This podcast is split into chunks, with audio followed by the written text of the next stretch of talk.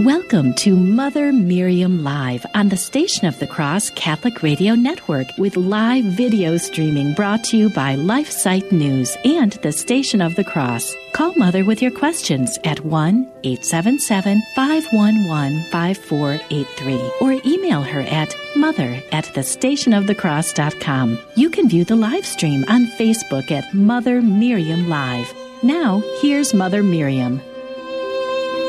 Good morning, beloved.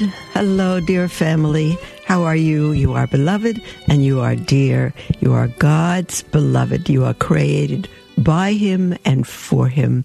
Um, and it doesn't matter what anyone else thinks of you. God thinks you're perfect because He made you so. Are we fallen? Yes. Do we have sin? Yes. Do we need to grow? Yes. Do we need to overcome faults? Yes. Do we need to learn to love more, to forgive more, to be more patient? Yes, yes, yes. But He loves you. You are His child if you are baptized into Him, into His church. You are His child, and He loves you, and there's just simply nothing you can do about that. So tough. Nothing you can do about that. You are loved forever and ever, not because you or I am so incredibly lovable. It is because He is a God of love. And I've said before, all you need to do to get loved is get in God's way. and I've repeated a little four liner that I learned years ago that He loves you just. It's actually a song, but I'm going to spare you from the music. He loves you just the way you are today, but much too much to let you stay that way. And when He's changed your life from what it was before, He still won't love you one bit more because He loves you all there is to love you today. And if you want to see, beloved, your marriage transformed into a home of love, fairy tale marriage, what you've always wished for, I would challenge you. I almost wanted to say, I dare you, um, to love your spouse as God loves you. If your spouse knew, if your husband knew, dear wife, that you love him all there is to love him today, and that if he becomes Catholic, or if he shapes up his life, or if he stops being an alcoholic, or if whatever, whatever, whatever, that you'll love him more. You won't love him more. He needs to know that he is perfectly loved today, and whether he changes or not, he won't be loved more. He'll be happier. He'll be able to live his vocation uh, the marriage will be better, the children will be, everything will be better, and he'll be free. But you love him all there is to love him today. Husbands, if your wife knew that you love her, all there is to love her today, and that means that you would lay down your life for her as Christ laid down his life for the church, then all her complaints about you would absolutely vanish. They would vanish. She wouldn't wonder, how come you don't help her with the dishes? How come you stay late at work every night? How come you come home and flop on the chair and read the newspapers and let her do all the cleaning and whatever it is, whatever it is, to treat her roughly, whatever it is. If she knew that you loved her today and nothing she did, if she lost a hundred pounds, if she became a fashion model, if she, whatever, if, um, you would not love her more because it's love that saved us, beloved, and it's love that changed us. Same thing with brothers and sisters and, and children and parents. If people knew they were loved, not based on what they do, not based on their fallenness, um, their um, faults, uh, their impossibilities, all of that, that they're not loved less because of that you see, it'll be love. You mean you accept me as I am? Yes, I do. I love you so much. Of course, I accept you as you are. But I would love to see you be better because you were created for more. You were created for glory, for uh, to be a saint. Yes, you. Yes, you. And so we would change. If you have problems in your family, problems in your marriage, problems with your children, love them, beloved. It's not a mushy, um, sentimental love. God so loved the world that he gave his only Son, that whoever would believe in him would not perish, but have everlasting life. It's a love that gives. First Corinthians, if you want the definition of love, it's a verb, not a feeling. Can be a feeling. God has given us emotions, no question. But it is first of all a verb. It's what love does. And love is patient. Love is kind. Love does not hold, take account of a wrong suffered and all of that. Read, memorize 1 Corinthians 13. You will see what love is. And then, if you say, I already love my husband, all there is to love, but I can't change him. No, you cannot. But love can. And if you think you love him all the way now, go read and meditate on 1 Corinthians 13 and see if you match up. All right, husbands, the same thing. The same thing. Men, you're dating women.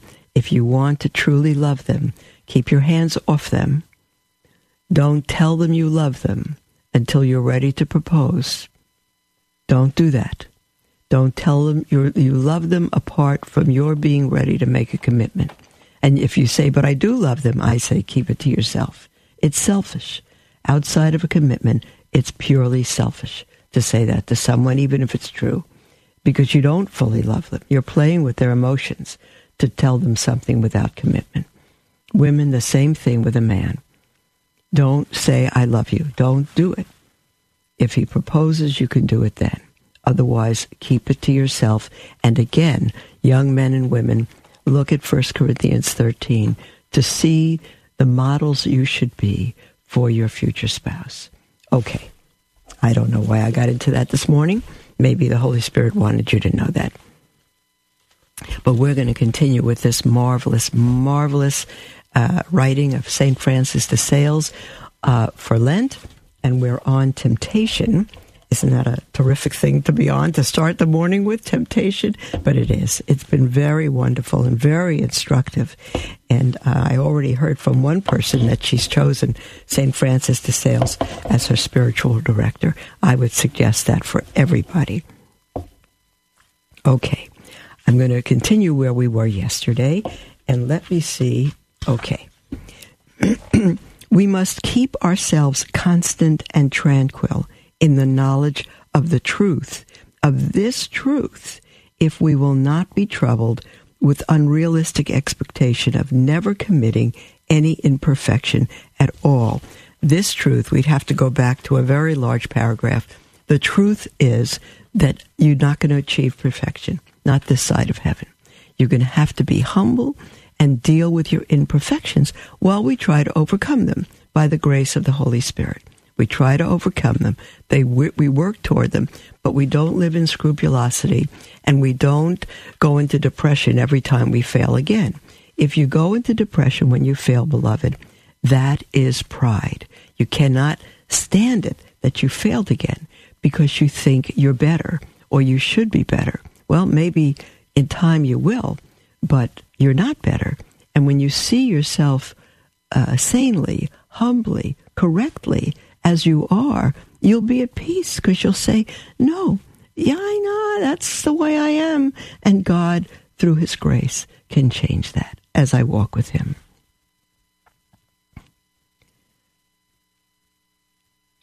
Okay, let me see. Okay, we should have a strong and constant resolution never to be so cowardly as to commit any imperfection voluntarily.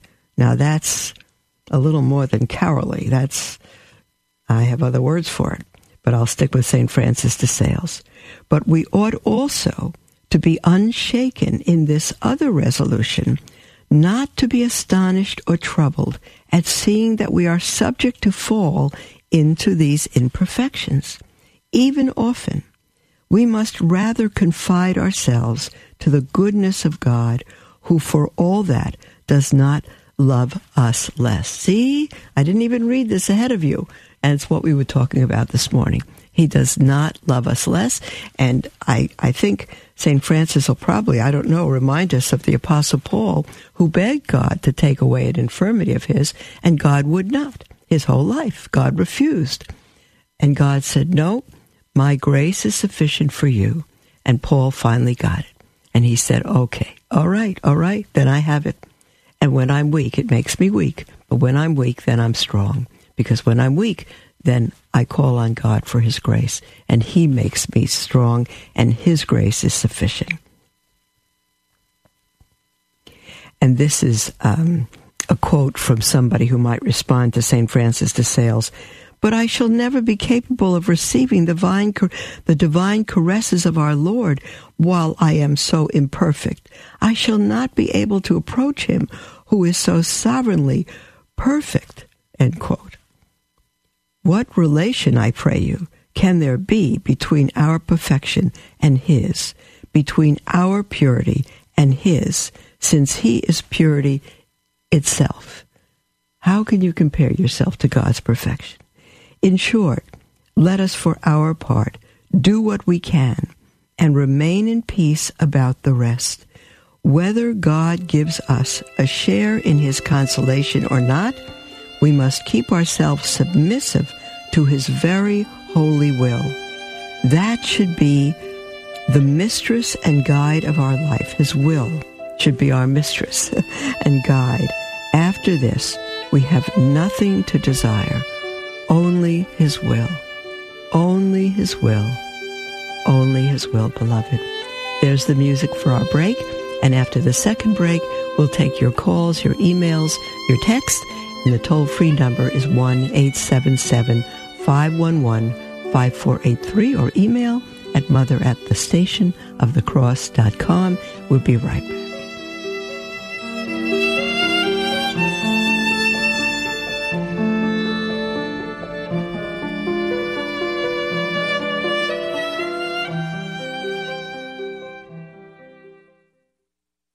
The future of the family is grim. As Our Lady of Fatima said, the final battle will be for the family. It truly seems as though we're in the heat of this final battle and we need your help. Our mission at LifeSite News is to educate and activate readers with the information they need to defend life and the family and restore Christian culture. We are currently the most popular pro life website on the internet with over 40 million unique users every year. And we've been experiencing an even bigger reach than ever this year. But we need your help to reach more of the 7.7 billion people on Earth if we are to truly succeed in changing the culture. Please consider donating to help our mission of promoting the culture of life and fearless defenders of the faith like Mother Miriam. Visit give.lifesite.news.com to give today. Thank you for your support. Hi, this is Jim Wright, President of the Station of the Cross. Our 2020 Spring Appeal is officially underway. Please consider a sacrificial donation to help us spread the gospel. The theme of our appeal is Changing Lives in 2020. In the coming weeks, you may receive a mailing that shows the great gifts you can receive as a Spring Appeal donor. You can also view the gifts by visiting thestationofthecross.com. Your generosity will help us develop our programming, expand our outreach efforts, and continue to grow. To support our mission, please call 1 877 711 8500, 1 877 711 8500, or go to thestationofthecross.com. Use the donation page from your iCatholic Radio mobile app or use a return envelope from one of our mailings. Your support will change lives in your community and beyond. Thank you, and may God bless you.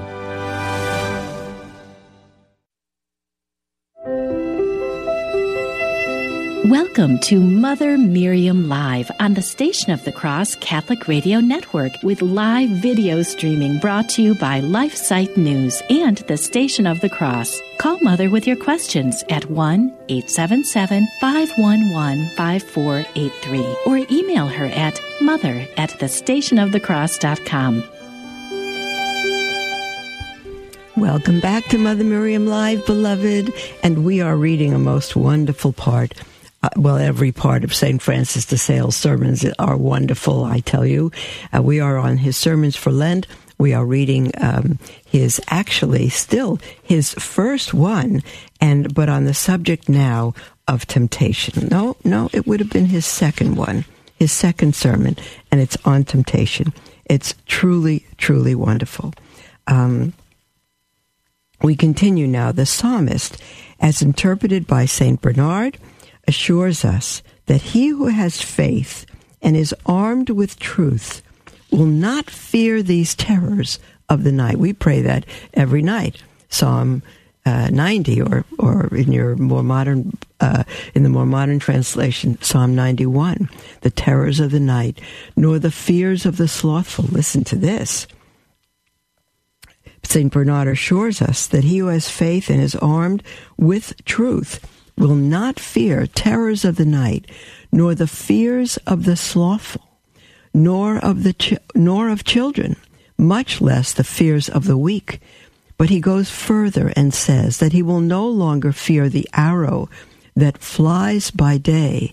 And this is the fourth lesson, St. Francis says, that I take from the psalm quoted above. These arrows by day, these arrows are the vain hopes and expectations on which those feed who aspire to perfection. Do you hear that? The arrows by day are those ho- vain hopes and expectations on which those feed who ex- aspire to perfection. Every time you fail, it's an our little arrow through you.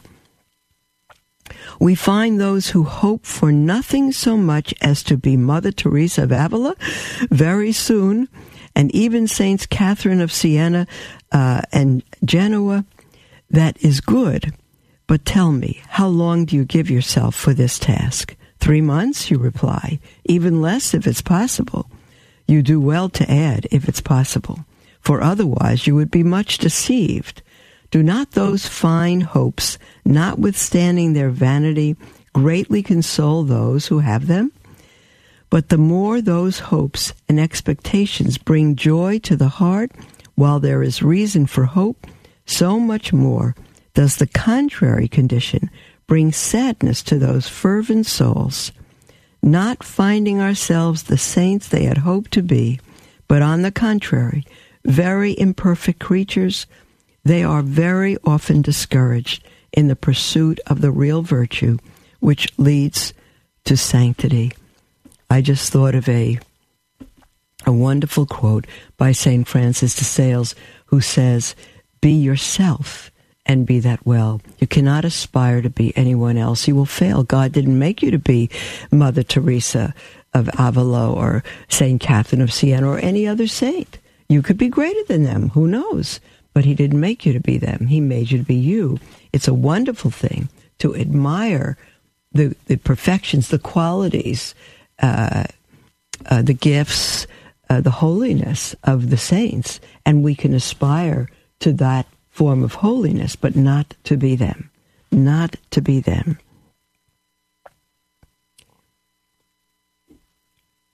And so St. Francis de Sales says, gently we say to them, do not hurry on so fast. Begin to live well, according to your vocation, sweetly, simply, and humbly. Then trust in God, who will make you holy when it pleases Him. Can you believe that? God has such control that He can make me holy when He wants. yes, yes, yes. My dear friends, he says, there are still other kinds of vain hopes, one of which is to desire continual consolation. That's vain. Continual sweetness and tenderness in prayer through this mortal and fleeting life this is surely a futile and foolish hope, foolish hope, as though our perfection and happiness depend on that. I think of the number of people who ask, you know, I go to a holy hour and I'm dry and arid and my mind wanders and, you know, and why aren't I better and why aren't I holy and uh, why can't I have the consolations of the saints? It's vain. It's absolutely vain. We don't go to the holy hour to receive consolations, but to worship God. That's why we go, because He is worthy of our worship. And if he wishes to console us, blessed be his name. And if he wishes not to console us and not even to show his presence, blessed be his name. Whatever he does is perfect for our sanctification.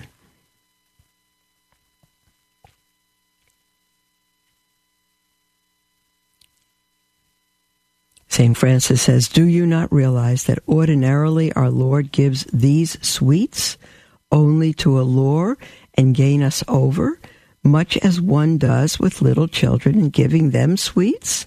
But let us go on, for we must finish. Yes, so they're a draw, especially to new Christians or new converts. They're, or they're a draw, but they can't remain that way if we're to grow.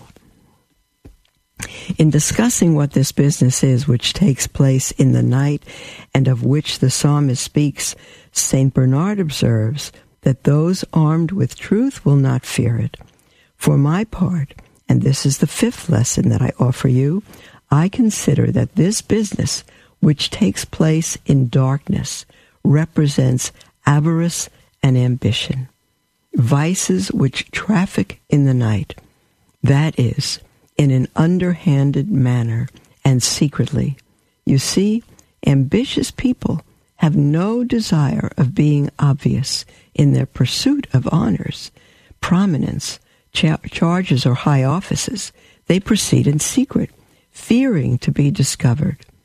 Misers cannot sleep because they are always thinking of ways to increase their goods and fill their purses. But it is not of temporal misers that I wish to speak, St. Francis says, but of spiritual avarice. Regarding the spiritual danger of ambition, those who seek to be promoted to high office or authority and obtain them through their pursuit of them or embrace them by their own choice, woe betide them, for they are seeking temptation. I, I'm, I'm tempted right now to say, Be careful, priests, all priests, lest you seek honors, lest you seek to be named a bishop, lest you seek to be known and recognized, and all of that. Be careful. Because those who seek that are seeking temptation, and they will surely perish if they are not converted and with humility make use of that which they have embraced in the spirit of vanity.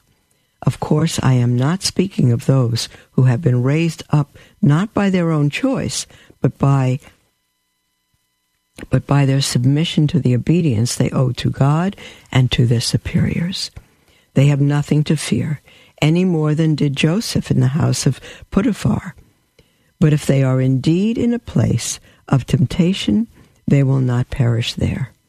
Wherever wherever we may be, provided we have been led there by the Holy Spirit, as our Lord was into the desert, we shall have nothing to fear.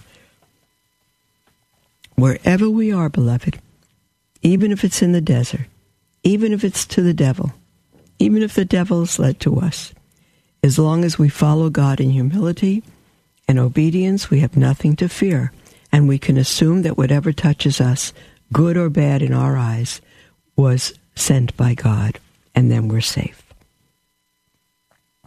The spirituality avarice, the spiritually avarice, are those who can never have enough of embracing and seeking after countless exercises of piety, hoping thereby to attain perfection all that much sooner. They say, they say, they're hoping to pertain obtain uh, attain perfection all that sooner. They do this as though perfection consisted in the multitude of things we do and not in the perfection with which we do them. I have already said this very often, but it is necessary to repeat it. God has not placed perfection on the multiplicity of acts we perform to please Him but only in the way we perform them, which is simply to do the little we do according to our vocation in love, by love, and for love. That's St. Teresa's little way. By love, in love, and for love. One moment. Hold on just a minute. Okay, we're good. One could well approach these spiritually avarice with our approach, which the prophet made to the temporarily avarice. Quote, What do you want, poor men? You want to have excuse me. This is the prophet uh, uh, admonishing the avarice. What do you want, poor men? You want to have this mansion now because you say it faces yours? After that, there will be another which adjoins it. And because it is convenient for you, you will want that one too. This will go on and on. What? Do you want to become the sole master of the entire earth with no one but yourself owning property? End quote. From Isaiah chapter 5, verse 8. Please consider the spiritually avarice. They are never content with the spiritual exercises presented to them. If they think of chartreuse, they say, that indeed is a holy life, but they never preach. One must preach then. The life of the Jesuit fathers may be filled with perfection, but they do not have the blessing of solitude from which one receives so much consolation. See, there's a criticism no matter where you go. The Capuchins, as well as all religious orders, are very good, but they do not have everything that such people are looking for namely the spiritual exercises of all mixed together into one. They ceaselessly struggle to find new ways of joining the sanctity of all the various saints into the one they would like to have. As a result, they are never content, since they cannot possibly embrace all they hope to. Whoever embraces too much and change themselves therein, they would always want to wear a hair shirt. Take the discipline. Pray continually on bare knees. Live in solitude. And God knows what else. Still, this would not satisfy them. You poor people, you who do not want anyone to be holier than yourselves, you are not satisfied with the available sanctity that gained not by making such a multi that um, that gained not by making such a multiplicity of exercises, but by practicing well and as perfectly as possible those to which your condition and your vocation oblige you. I know I'm trying to talk through the music for our next break to finish. Beloved, you are welcome to call in toll free 1 511 5483, and we'll be right back.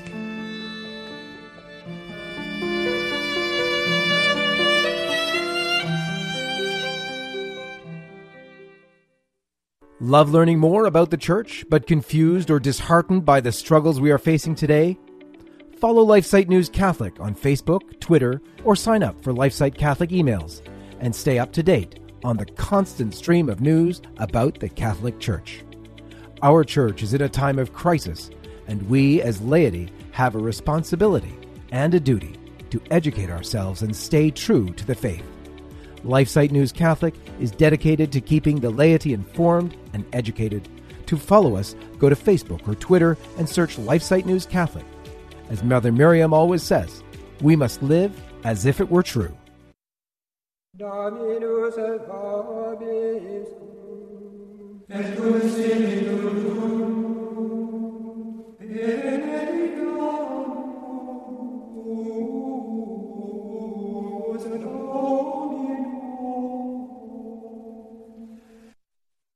The Catholic Current on the Station of the Cross Catholic Radio Network.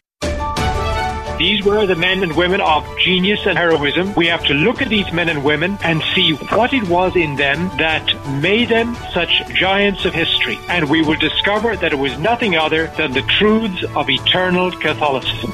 Tune in weekdays at 5 p.m. Eastern on the Station of the Cross and iCatholic Radio for the Catholic Current, bringing Christ to the world and the world to Christ.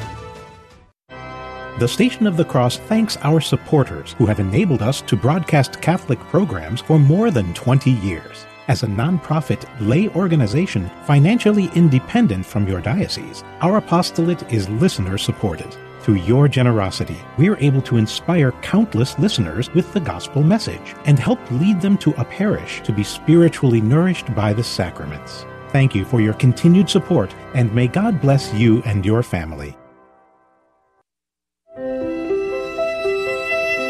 Welcome to Mother Miriam Live on the Station of the Cross Catholic Radio Network with live video streaming brought to you by LifeSite News and the Station of the Cross. Call Mother with your questions at 1 877 511 5483 or email her at mother at thestationofthecross.com. Welcome back, beloved, um, to Mother Miriam Live. I got it right this time instead of saying heart to heart. Welcome back, beloved. I was just at the end of a paragraph on avarice and um, that we could consider the spiritual, spiritually avarice to know um, the characteristics of one who is avarice, which is uh, not a virtue that will help us uh, to become holy. Um, and I was at the end, but I tried reading the the last of the paragraph while the music was playing. This is so important. Um, and it's the conclusion of St. Francis's fifth lesson to us. Let me just read this last paragraph before I take your calls and emails. He says, Please consider the spiritually avarice. They are never content with the spiritual exercises presented to them. If they think of chartreuse, they say, that indeed is a holy life, but they never preach. One must preach then. The life of the Jesuit fathers may be filled with perfection, but they, they do not have the blessing of solitude from which one receives so much consolation. The Capuchins, as well as all religious orders, are very good, but they do not have everything that such people are looking for, namely the spiritual exercises of all mixed together into one. They, they, the avarice, the spiritually avarice, they ceaselessly struggle to find new ways of joining the sanctity of all the various saints into the one they would like to have. As a result, they are never content, since they cannot possibly embrace all they hope to.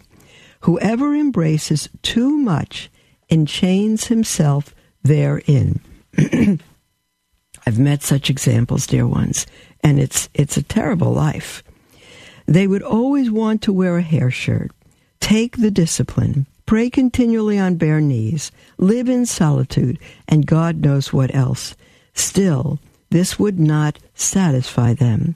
You poor people, do you not want anyone to be holier than yourselves? You are not satisfied with the available sanctity that gained not by making such a multiplicity of exercises, but by practicing well and as perfectly as possible those to which your condition and vocation oblige you obedience. Enough cannot be enough can be said about how much I'm sorry, enough cannot be said about how much this spiritual avarice impedes perfections, since it takes away the sweet and tranquil attention we might, we ought to have in doing well what we do for God, as I have already said. I tell you, I, in my mind, never was there such a soul with such holiness. To be holy is not to be perfect, it's to be set apart from the world set apart unto God. Never in my heart that I have met was there anyone as insightful as this St. Francis de Sales. He is so remarkable that God uh, shines a mirror into my soul through St. Francis de Sales. It's quite, quite, quite magnificent.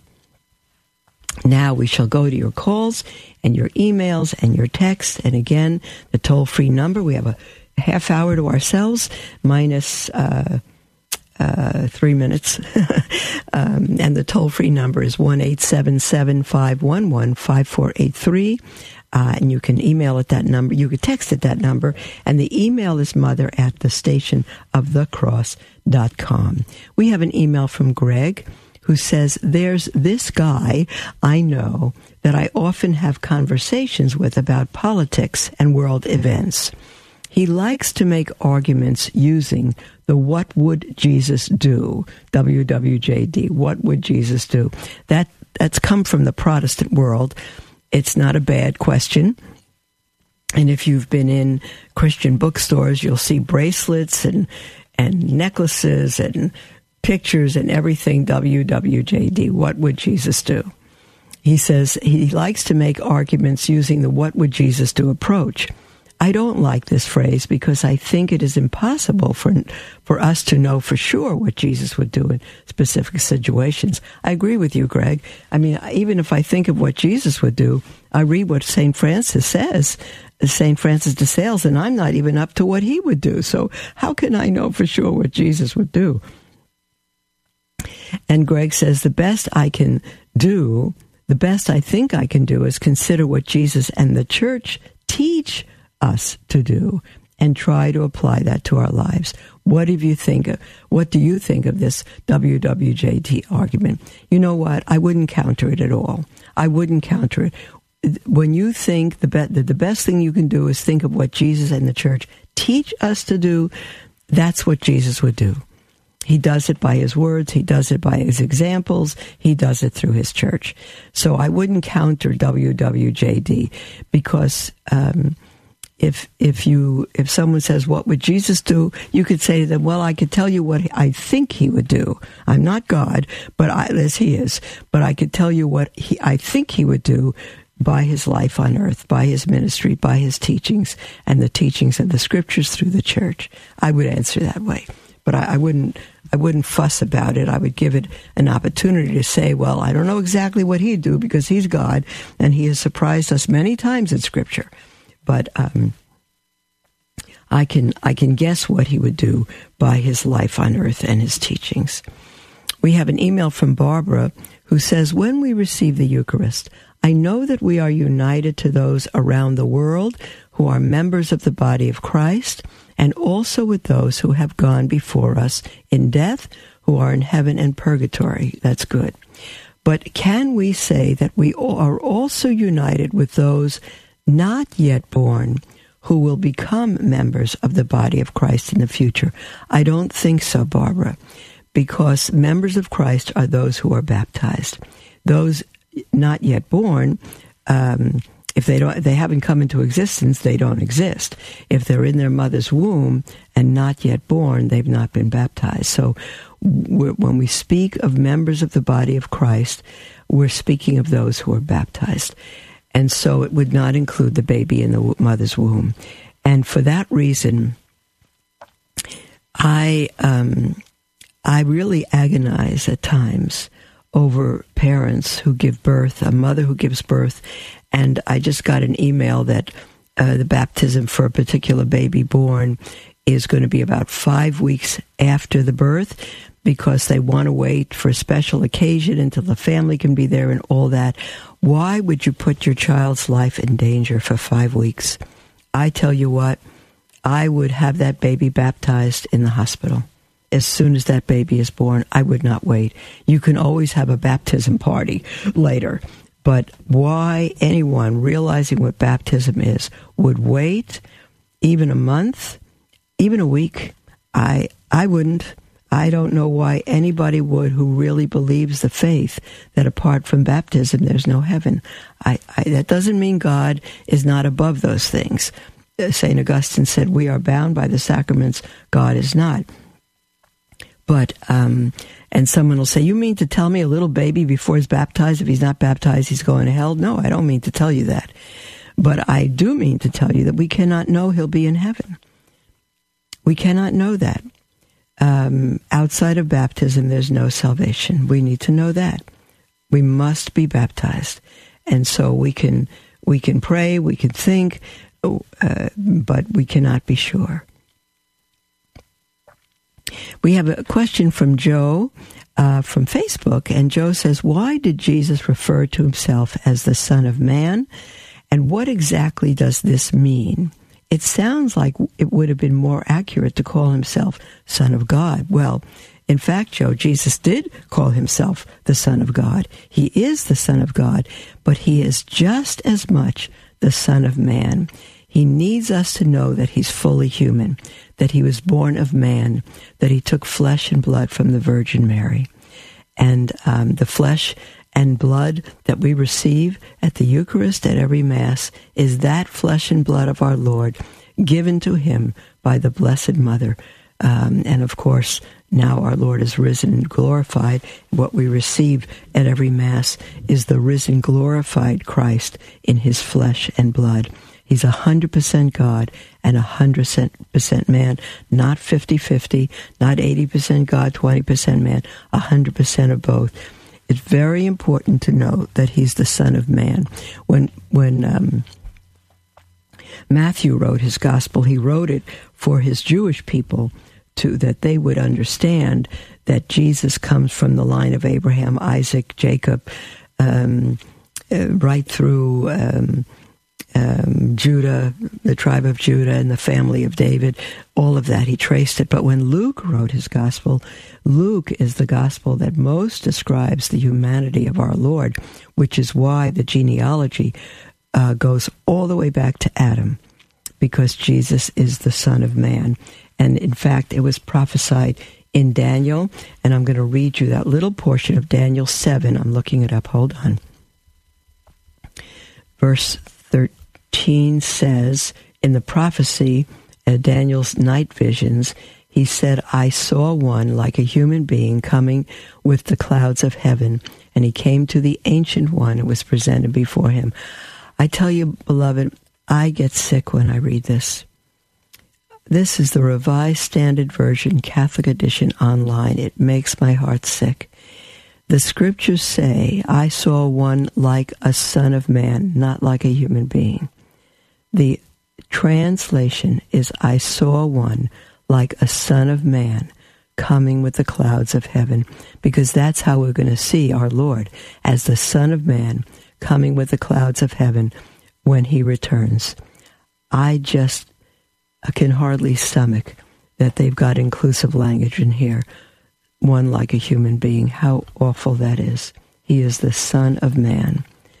Um, okay. Oh, we need to go back to our faith, our full faith, full meaning, not be afraid um, to call human being men, mankind. We not, need not to be afraid of that. We're giving in to such a degraded culture. It really bothers me. Okay. Um, we have another question from somebody who writes in anonymously on Facebook who writes The church says that Sunday is a day of rest and we should avoid servile labor. That's true. If I attend vigil mass for a Sunday or other holy day of obligation, does the requirement to not work apply after I get out of church that evening or not until the actual holy day? It does. Also, can servile labor include desk work as well as manual labor? Yes. Yes, yes, yes to everything. Yes to everything. The idea of servile labor, we go to Mass, even if we don't go to Mass Saturday night. People go to Mass Saturday night.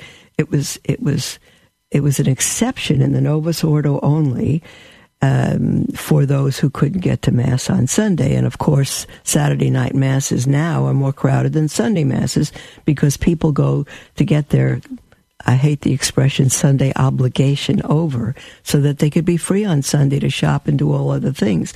That's not what God wants. Sunday begins at Vigil Saturday night, whether or not you go to Mass. Even if you stay home, it's Sunday beginning with Vigil Saturday night. It's Sunday and you should spend Saturday night studying, singing together at home, being a family, preparing for Sunday's Mass. That's what you should do. And the stores and everything should be closed. That's what I think. So there. All right. There's the music for our last break, and we'll have a, another section, a segment when we come back, and you'll have time to call in. Our lines are wide open 1 877 511 5483. We'll be right back, beloved.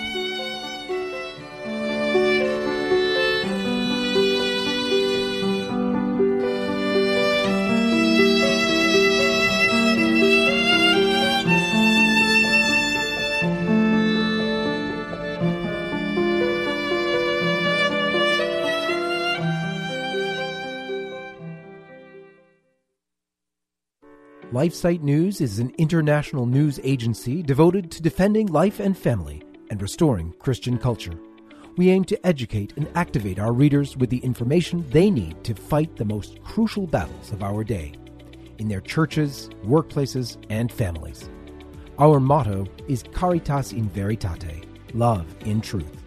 We firmly believe that promoting the truth is an act of love, however hard it is to hear.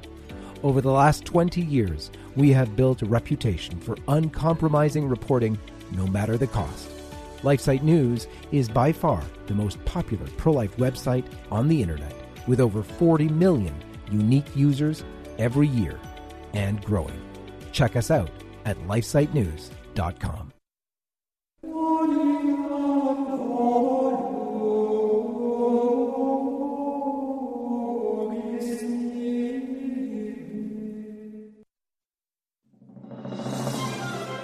Hi, this is Jim Wright, President of the Station of the Cross. Our 2020 Spring Appeal is officially underway. Please consider a sacrificial donation to help us spread the gospel. The theme of our appeal is Changing Lives in 2020. In the coming weeks, you may receive a mailing that shows the great gifts you can receive as a Spring Appeal donor.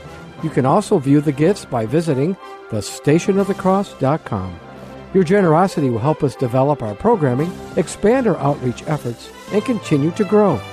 To support our mission, please call 1 877 711 8500, 1 877 711 8500, or go to thestationofthecross.com. Use the donation page from your iCatholic Radio mobile app, or use a return envelope from one of our mailings. Your support will change lives in your community and beyond. Thank you, and may God bless you.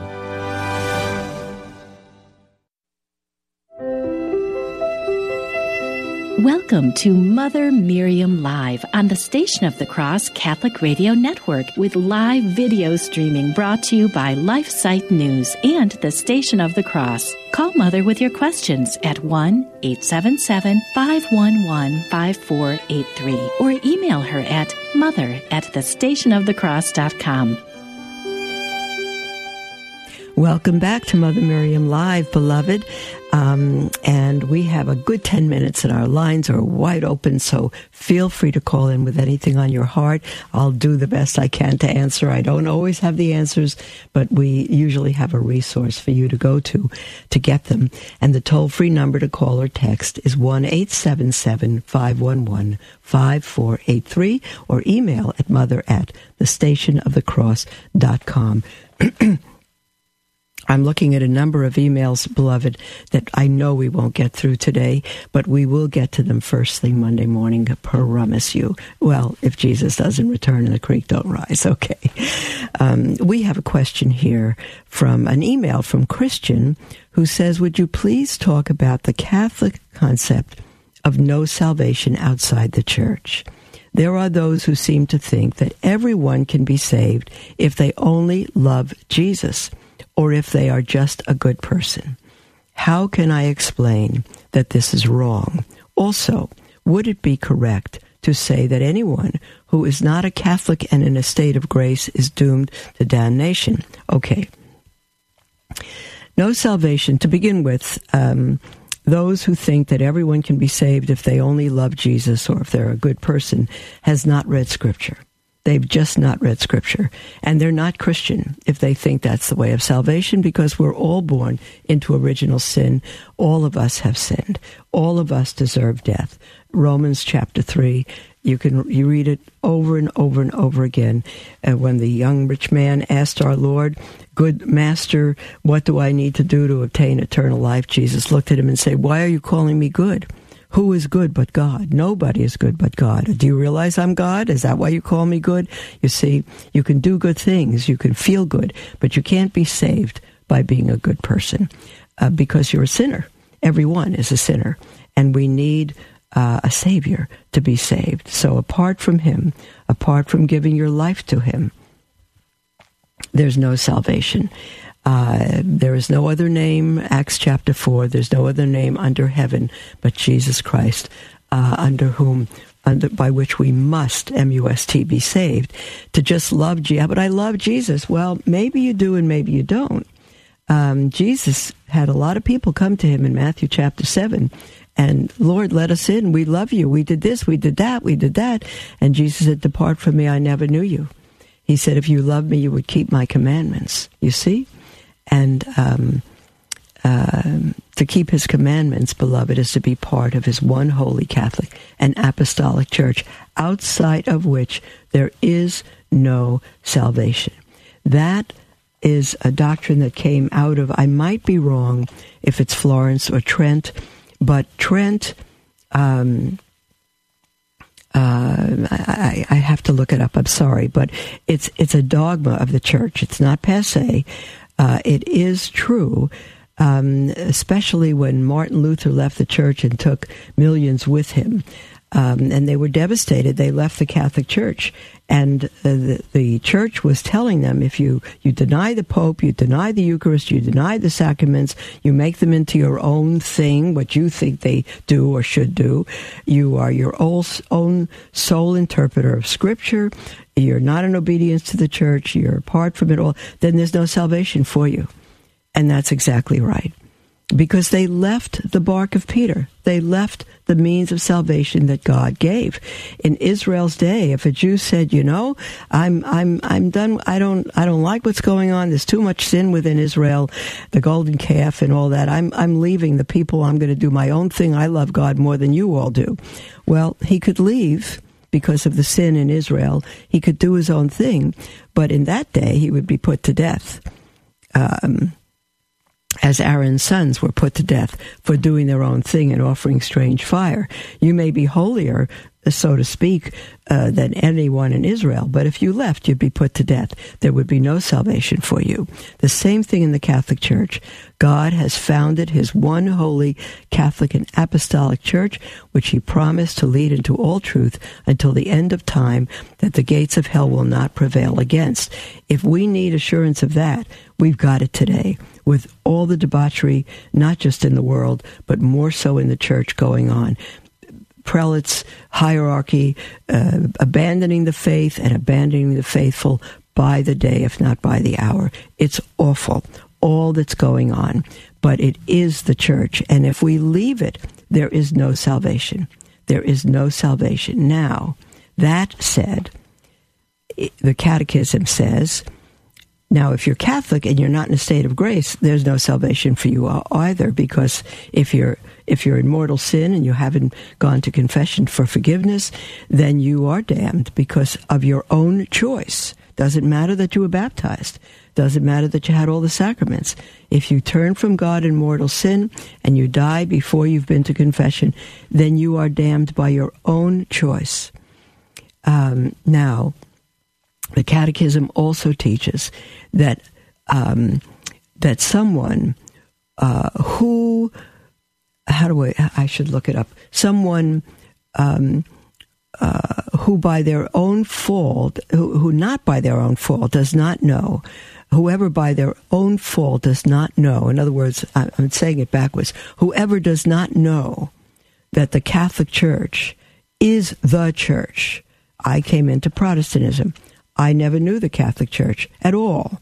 And when I first learned of it, I learned it was the whore of Babylon and, and, Satan's system. So that was my introduction to the Catholic Church. Am I accountable for not being Catholic? No. Will I be saved? If I live up to the grace God has given me, that's what the Catechism teaches. That someone outside the Catholic Church who does not, by their own fault, they don't know. They're not faulted for not knowing the truths of the Catholic Church, but they live up to the grace God has given them. Not that they will be saved, but they can be saved. So, if I, as an evangelical for 18 years, lived up to the grace God did give me, would I be saved? No, no telling that, but I could be saved. That would be between God and what He sees of my soul. But the fact is, if we're open for God, if we're open for the truth, if we want Him above all else, then he will lead us to the Catholic Church. He did that to me. No, no fault of mine, but he did that by his grace. So if someone doesn't know the truth of the Catholic Church and they are in a state of grace and they live the grace of God, whether they're Christian or not, Jew, atheist, anyone, and they live up to the grace of God God has given them, that means that they're going to be moving toward God. And at the point of death, God can do whatever God does, He's God. And if they say yes to them, yes to Him, then they can be saved. If they're in a state of grace, if they're not, they're not going to say yes to God. And so we don't make any assumptions, but we know that people outside of the physical Catholic Church can be saved if they're in a state of invincible ignorance. They don't know they're ignorant, um, but they can be saved because what they know they've lived up to. And again, if they've lived up to it, God will lead them further. But it is for sure that if they are saved at the last, they are in the Catholic Church, outside of which there is no salvation. Saint Julian Eymard said, apart from the Eucharist, which comes from the Catholic Church, apart from the Eucharist, the world would not exist. Nothing exists apart from Christ, and He is the head of His church. They are not broken or segregated or separated. The church and Christ are one. The church is the whole Christ, body and soul, head and members. There's our music, beloved. And our weekend is before us. So I wish you a most beautiful weekend. And again, um, it's going to be uh, our third Sunday in Lent. And no matter how you've spent it before, don't give up. And if you have given up, just start again. God will never fault you for starting again. He may fault you for not starting again. So have a wonderful weekend, beloved, and we'll speak with you on Monday.